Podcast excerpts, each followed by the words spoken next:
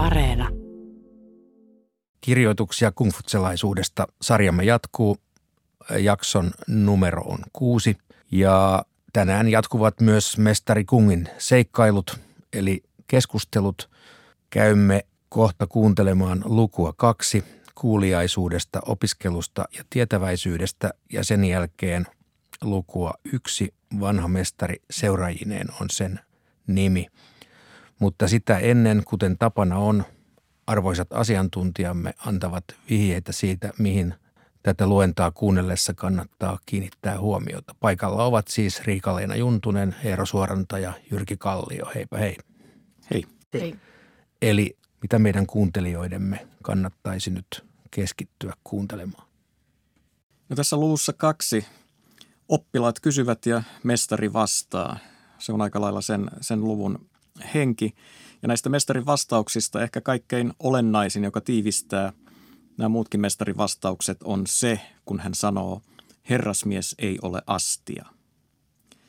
Sitten tässä luvussa yksi, joka on siis alun perin ollut ehkä vain 12 jakeen mittainen, se on näiden keskustelujen perinteinen aloitusluku, niin sen aluksi kuullaan tämä kaikkien kiinalaisten ulkoa osaama jae. Xue er shi xi zhi, bu yi yue hu.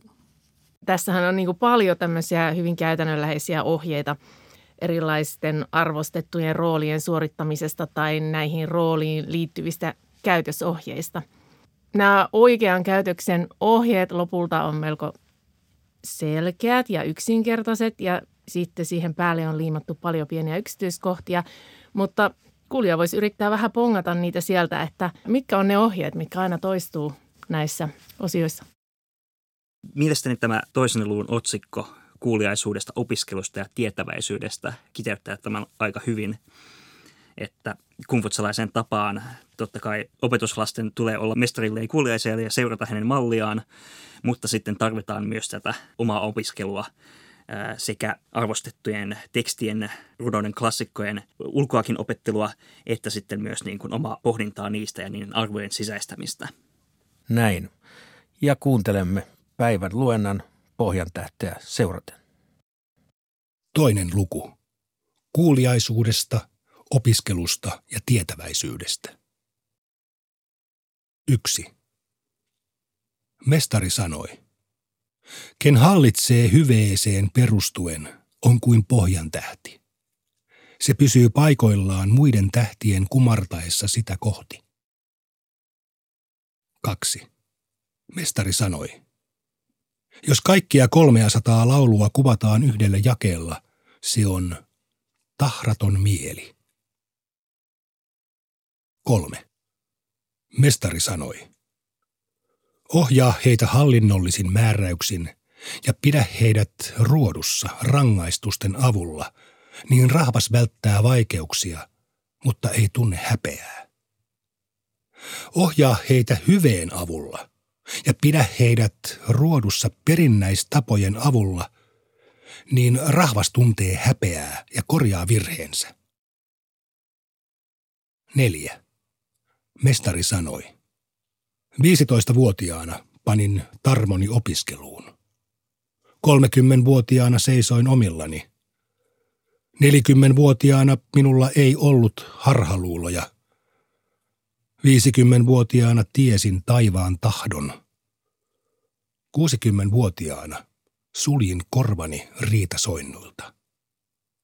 70-vuotiaana seuraan sydämeni haluja, enkä silti riko sovinnaisuuden rajoja. 5. Meng Yi kysyi kuuliaisuudesta vanhempia kohtaan. Mestari sanoi, älä riko. Van Chern ajaessa vaunuja, mestari kertoi hänelle. Möngsuvun vanhin kysyi minulta kuuliaisuudesta ja minä vastasin, että älä riko. Van Chur kysyi, mitä sillä tarkoititte? Mestari vastasi. Palvele vanhempiasi perinnäistapojen mukaisesti heidän eläessään. Saata heidät hautaan perinnäistapojen mukaisesti heidän kuoltuaan. Suorita heidän muistokseen perinnäistapojen mukaiset uhrit. Kuusi. Möngwu Puo kysyi kuuliaisuudesta. Mestari sanoi, isällä ja äidillä olkoon huolenaan vain sairastumisensa. Seitsemän. Tsyjou kysyi kuuliaisuudesta. Mestari sanoi, niitä, joita nykyään pidetään kuuliaisina, voi sanoa hyviksi elättäjiksi, mutta he ovat hyviä elättämään myös koiriaan ja hevosiaan. Jos he eivät tunne kunnioitusta, tekevätkö he lainkaan eroa niiden ja vanhempiensa välille? Kahdeksan. Tsu Shia kysyi kuuliaisuudesta. Mestari sanoi, vaikeinta on hallita tunteensa. Kun on töitä, nuoremmat saavat tehdä ne vanhempien puolesta, ja kun on olutta ja ruokaa, vanhemmat saavat tähteetkin. Sehän vain kuuluu asiaan. Miten sellaista voisi pitää kuuliaisuutena? Yhdeksän. Mestari sanoi. Keskustelin Huin kanssa koko päivän, eikä hän kertaakaan väittänyt vastaan ja oli kuin mikäkin houkka. Mutta kun hänen lähdettyään tarkastelin hänen yksityiselämäänsä, huomasin hänen toteuttavan oppejani aivan kelvollisesti. Hui ei olekaan houkka. Kymmenen. Mestari sanoi. Huomaa, miten hän on toiminut. Seuraa, mistä hän on tullut. Havainnoi, mihin hän on päätynyt. Minne hän voisi piiloutua? Minne hän voisi piiloutua? 11. Mestari sanoi. Se, joka kartuttaa tietämystään entisajoista voidakseen ymmärtää nykyisyyttä, voi ryhtyä opettajaksi. 12. Mestari sanoi, herrasmies ei ole astia. 13. Tsy Kung kysyi herrasmiehistä. Mestari sanoi, herrasmies toimii ensin ja hänen sanansa seuraavat hänen toimiaan. 14. Mestari sanoi, Herrasmies on avarakatseinen eikä erotteleva. Vähäpätöinen mies on erotteleva eikä avarakatseinen. 15. Mestari sanoi, opiskelu ilman omia ajatuksia johtaa petetyksi tulemiseen. Ajatukset ilman opiskelua vievät vaaraan. 16. Mestari sanoi, Perehtyminen oikealta tieltä poikkeaviin oppeihin tuottaa silkkaa turmelusta. 17. Mestari sanoi. Joo, opetan sinulle, mitä on tietäväisyys. Ymmärtää tietonsa tiedoksi ja tietämättömyytensä tietämättömyydeksi. Sitä on tietäväisyys. 18. Zhu Chang kysyi palkan ansaitsemisesta. Mestari sanoi, avarrat tietämystäsi arveluttavistakin asioista, mutta varo puhumasta liikoja kuulemastasi, siten säästyt vaikeuksilta. Avarran näkemystäsi uskaliaistakin asioista, mutta varo seuraamasta liikaa näkemääsi, siten säästyt katumukselta. Palkka odottaa sitä, joka säästyy vaikeuksilta ja katumukselta. 19. Herttua Ai kysyi. Miten minun tulisi menetellä, jotta rahvas noudattaisi tahtoani? Mestari Kung vastasi hänelle. Ylennä suorat johtamaan kieriä, niin rahvas noudattaa tahtoasi ylennä kierrät johtamaan suoria, niin rahvas ei noudata tahtoasi. 20. Ji Kang Tzu kysyi. Mitä sanotte siitä, että hankkii rahvaan kunnioituksen ja uskollisuuden suostuttelemalla? Mestari sanoi, ken kohtaa alamaisensa arvokkaasti, saa rahvaan kunnioituksen – Ken on kuuliainen vanhemmilleen ja armelias lapsilleen, saa rahvaan uskollisuuden. Etevien ylentäminen ja taitamattomien kouluttaminen käy suostuttelusta. 21.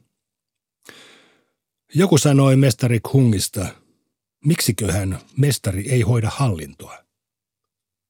Mestari sanoi, kirjoitusten kirjassa sanotaan, kuuliainen vanhemmilleen ja lisäksi kuuliainen vanhempia sekä toverillinen nuorempia veljiään kohtaan. Siten hän ottaa osaa hallintoon. Kun sillä tavalla voi hoitaa hallintoa, niin mitäköhän tuo kysyjä tarkoitti hallinnon hoitamisella? 22. Mestari sanoi. En tiedä, mihin kelpaa mies, johon ei ole luottamista. Kun vankkureista puuttuu rahkeet, tai kun kärryistä puuttuu tampit, niin miten niillä voi ajaa? 23. Tzu Chang kysyi. Voidaanko joku tuntea vielä kymmenen sukupolven päästä? Mestari sanoi. Jin perusti valtionsa sian perinnäistapoihin ja sen niihin tekemät poistot sekä lisäykset tunnetaan yhä. Joe perusti valtionsa Jinin perinneistapoihin ja sen niihin tekemät poistot sekä lisäykset tunnetaan yhä. Jos joku hallitsija jatkaa Joan perinnäistapojen pohjalta, hänet tunnetaan vaikka sadankin sukupolven perästä. 24. Mestari sanoi. Uhrata muille kuin omien esi-isiensä hengille on mielistelyä. Nähdä, mikä on oikeellista, eikä toimia sen mukaan, osoittaa miehuullisuuden puutetta. Ensimmäinen luku. Vanha mestari seuraajineen. Yksi. Mestari sanoi. Opiskella ja sitten harjoittaa oppimaansa. Eikö se toisi tyydytystä? Vastaanottaa kaukaa käymään tuleva kumppani tai toveri. Eikö se olisi ilo? Olla vihastumatta siitä, että ei ole vertaistensa joukossa tunnettu. Eikö se olisi herrasmiehen käytöstä? 2. Joutsy sanoi. Kuuliainen ja nöyrä nuorukainen, josta tulee taipuvainen panemaan vastaan ylemmilleen, sellaisia on harvassa. Nuorukainen, joka ei ole taipuvainen panemaan vastaan ylemmilleen, mutta josta tulee kapinallinen. Sellaista ei ole koskaan ollutkaan. Herrasmies huolehtii juurista. Kun juuret ovat tukevat, niistä kasvaa tie. Eivätkö kuuliaisuus ja nöyryys olekin mieheksi varttumisen juuret? Kolme. Mestari sanoi lipevä kieli ja mielistelevä ilme. Sellainen on harvoin kunniallinen mies. 4. Tseng Tzu sanoi, joka päivä tutkiskelen itseäni kolmen seikan suhteen. Enhän ole laistanut uskollisuudesta hallitsijalle pitäessäni neuvoa vertaisteni kanssa. Enhän ole laistanut luotettavuudesta kanssakäymisissäni kumppanieni ja toverieni kanssa. Enhän ole laistanut harjoittamasta muinaisten opetuksia. 6. Mestari sanoi. Nuoren miehen pitää olla kotonaan kuuliainen ja kodin ulkopuolella nöyrä. Sanoissaan hänen pitää olla tahdikas ja luotettava. Hänen pitää välittää kaikesta kansasta, mutta olla likeinen vain vertaisilleen. Jos hänellä riittää töittensä ohessa tarmoa, hänen tulee opiskella kirjoituksia. 7. Tsysia sanoi, jos nuori mies arvostaa jaloutta ja halveksii himottavuutta, jos hän kykenee palvelemaan vanhempiaan kaikin voimin – ja ruhtinasta kaikkensa antaen. Ja jos hän on luotettava kanssakäymisissään kumppaneidensa ja tovereidensa kanssa, niin vaikka hän ei olisi saanutkaan oppia, minä en voisi olla sanomatta häntä oppineeksi. Näin kuulimme tämänpäiväisen luennan. Hienoa aforistiikkaa täytyy sanoa. Mutta nyt minun on kysyttävää sinulta Riikaleena, kun tässä katkelmassa puhutaan näin paljon herrasmiehistä ja nuorista miehistä. Missä määrin me voimme kuitenkin käsitellä tätä yleisinhimillisenä niin, että herrasmiehen tilalle voitaisiin laittaa ihminen? No kyllähän nämä kaikki ajatukset on ö, siirtynyt kiinalaisessa kulttuurissa eteenpäin ja nämä, nämä arvot. Ja kyllä ne oli myös naisten ö, saavutettavissa. Eli tämä sama tämmöinen tihkuminen yhteiskuntaluokissa alaspäin, niin mistä on aiemminkin puhuttu, niin ö, se myös pätee tässä. Eli nämä ajatukset kyllä liikku eri yhteiskuntaluokalta toiselle ja myös sinne vuosituhansien aikana, missä ei siis ollut kirjoitustaitoa tai lukutaitoa. Eli kyllä nämä oli Kiinassa semmoisia melko yleisesti tunnettuja arvoja ja yleisesti hyväksyttyjä arvoja. Ja itse asiassa nämä on melko universaaleja arvoja. Niin kuin missä tahansa kulttuurissa, niin kyllä me arvostetaan kaikki itsehillintää, kuuliaisuutta tiettyyn raja asti, uskollisuutta, luotettavuutta, tahdikkuutta. Ei nämä ole musta mitenkään sillä tavalla hirvittävän omituisia valintoja arvoiksi. Ja kyllä ne sillä, siinä mielessä esimerkiksi naisten elämäänkin tihkui ja omaksuttiin ja myös naisilta odotettiin näitä samoja asioita. Ehkä vähän sitten käytännössä eri muodossa, mutta kyllä nämä oli melko yleisesti hyväksyttyjä läpi Kiinan kulttuuriin. Jyrki, sinä ennen luennan kuuntelua mainitsit tästä jakeesta herrasmies ei ole astia. Miten tämä aforismi tulisi tulkita tai sen merkitys avata? No mä itse asiassa haluaisin jättää sen tulkinnan kuulijoille itselleen. Tämä on jäi, jonka merkityksestä on paljon kirjoitettu ja, ja, ja mietitty, mitä se, mitä se sit mahdollisesti tarkoittaa – mutta se on kuitenkin kun mun mielestä hyvä esimerkki tämmöisestä jakeesta, jonka jokainen varmasti mestari Kungin opetuslapset ovat myöskin voineet käsittää kukin omalla tavallaan ja, ja jäädä sitä sitten miettimään ja miettiä, että mikähän on se syvällinen sanoma, joka tähän liittyy. Tämä astia-sana, joka tässä alkutekstissä on, niin se tarkoittaa myöskin niin kuin mitä tahansa oikeastaan niin kuin käyttöesinettä. Eli sillä tavalla – Tämän voisi myöskin ajatella, että herrasmies ei ole työkalu. Nämä on vähän, mitä taolaisuudessa on paljon tällaisia vähän mystisiä sanontoja. Mä jotenkin näin vaan tämän mestari Kongin myhäilemässä partaansa, kun hän on sanonut jotain ja tietää, että nyt ne siellä keskustelee, kuka, mitä tämä tarkoittaa ja kuka meistä täyttää tämän. Ja hänellä on myös huumorintajua. Täällähän on aikaisemmin luvussa viisi oli jae, jossa, jossa mestari Kung sanoo yhdestä opetuslapsestaan tai yhdelle opetuslapselleen, että sinä olet astia, sinä olet uhriastia. Ja siinä varmasti se kritiikin kärki oli se, että hän on arvokas opet, opetuslapsena, joka ottaa, ottaa opetukset kyllä vastaan, mutta että onko hänestä vielä siihen, että hän olisi itse ky- kykenevä toimijaksi vai onko hän, onko hän pelkästään muiden työkalu? Tässä varsin alussa toisen luvun kolmannessa jakeessa asetetaan erittäin mielenkiintoinen asetelma rangaistuksen ja häpeän välille. Eli mestari suurin piirtein suosittelee virkakuntaa käyttämään mieluummin häpeää kuin rangaistuksia. Mitä mieltä Eero sinä olet tällaisesta eettisestä ohjelmasta? Niin tämä on niitä keskeisimpiä eroja, mikä oli aikoinaan kungfutsalaisuuden ja sitten tämän legalistisen oppisuunnan välillä. Legalismi oli oppisuunta, jossa hallitsijan nimenomaan tuli käyttää rangaistuksia ja jossain määrin myös palkintoja siinä, että saa kansan pysymään ruodussa. Ja kiinalaisessa silloisessa yhteiskunnassa rangaistukset saattoivat olla hyvinkin ankaria, silpomista, kuoleman tuomioita ja niin edelleen. Ja legalistisessa hallintomallissa niitä ankaria rangaistuksia saatettiin langettaa hyvinkin pienistä rikkomuksista. Kungfutsalaisuudessa tosiaan ihanteena on ollut se, että hallitsijan ja virkamiesten tulisi ohjastaa kansaa esimerkin kautta ja opettaa heitä niin, että he itse tajuavat seurata oikeaa polkua, eli siis tuntevat häpeää esimerkiksi jos tekevät väärin.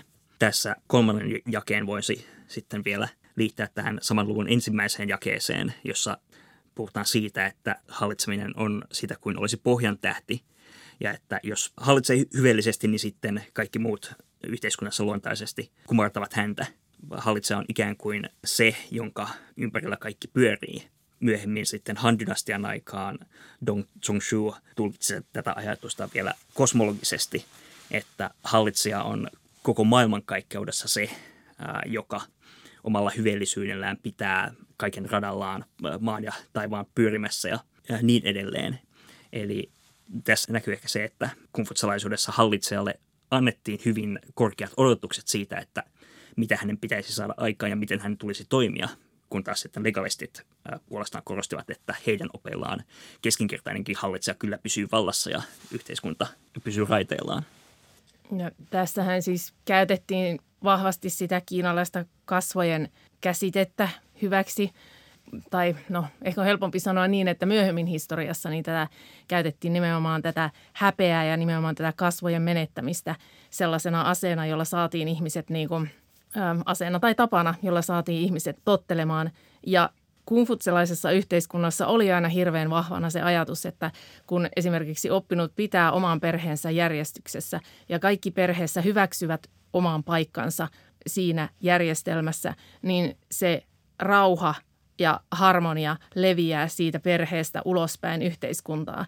Mä muistan aina jotenkin sellaisen tarinan, missä oli ää, joku herrasmies, jolla oli palvelija ja herrasmies huomasi, että keittiöstä katosi jotain tavaraa. Ja ratkaistakseen tämän ongelman, niin herrasmies ei syyttänyt tätä palvelijaa varastamisesta, vaan hän nimitti tämän palvelijan vartioimaan näitä tiettyjä asioita. Ja tämä varastaminen loppui tähän. Ja tällä tämä herrasmies antoi signaalin, että hän tietää, että sieltä varastetaan, mutta hän säilytti tämän palvelijan kasvot, koska palvelija ei joutunut syytettyksi varkaaksi, vaan pystyi tällä tavalla korjaamaan sen tilanteen. Ja ehkä tämä on niin yksi sellainen asia, että – varsinkin tällainen suomalainen suoruus ei aina mene hirveästi läpi Aasiassa yleensäkään. Ja tällaiset valkoiset valheet on sallitumpia entä meillä. Ja asiat pitäisi hoitaa aina sillä tavalla, että kukaan ei joudu suoraan syyllistetyksi. Nykykiinalaisessa keskustelussa tätä luvun kaksi avausjaetta, jossa puhutaan pohjantähdestä, niin pidetään esimerkkinä siitä, että perinteinen Kiina, sen mahti Itä-Aasiassa – pohjautui soft poweriin, pehmeään voimaan, esimerkin voimaan, eikä suinkaan sotilas, sotilasvoimaan ja, ja muiden alistamiseen voimakeinoin. Ja ehkä tuosta opiskelusta vielä sen verran, että se mitä tässä sanotaan opiskelusta on tavallaan vähän niin kuin ristiriidassa nyt sen kanssa, mitä me tuossa äsken puhuttiin kasvoista. Eli mestari Kongin sanoin tässä myös kehotetaan kriittiseen ajatteluun – ja ymmärtämään myös se, mitä ei tiedä, eli oman tietämättömyyden myöntäminen, mikä on nimenomaan kasvojen näkökulmasta vaikeaa, niin tässä on itse asiassa kehoitus siihen. Ja mitä tulee näiden lukujen järjestykseen, niin muistutan jälleen äh, rakkaita kuulijoitamme siitä, että kaikki nämä ratkaisut ovat erittäin perusteltuja historiallisista ja muista syistä. Ja muistutan myös siitä, että kaikki nämä – jaksot löytyvät tietenkin Areenasta ja sieltä kukin voi kuunnella niitä aivan missä järjestyksessä tahansa. Siellä ne tulevat olemaan ainakin tuhat vuotta. Kiitoksia ja kuulemiin palaamme viikon kuluttua asiaan.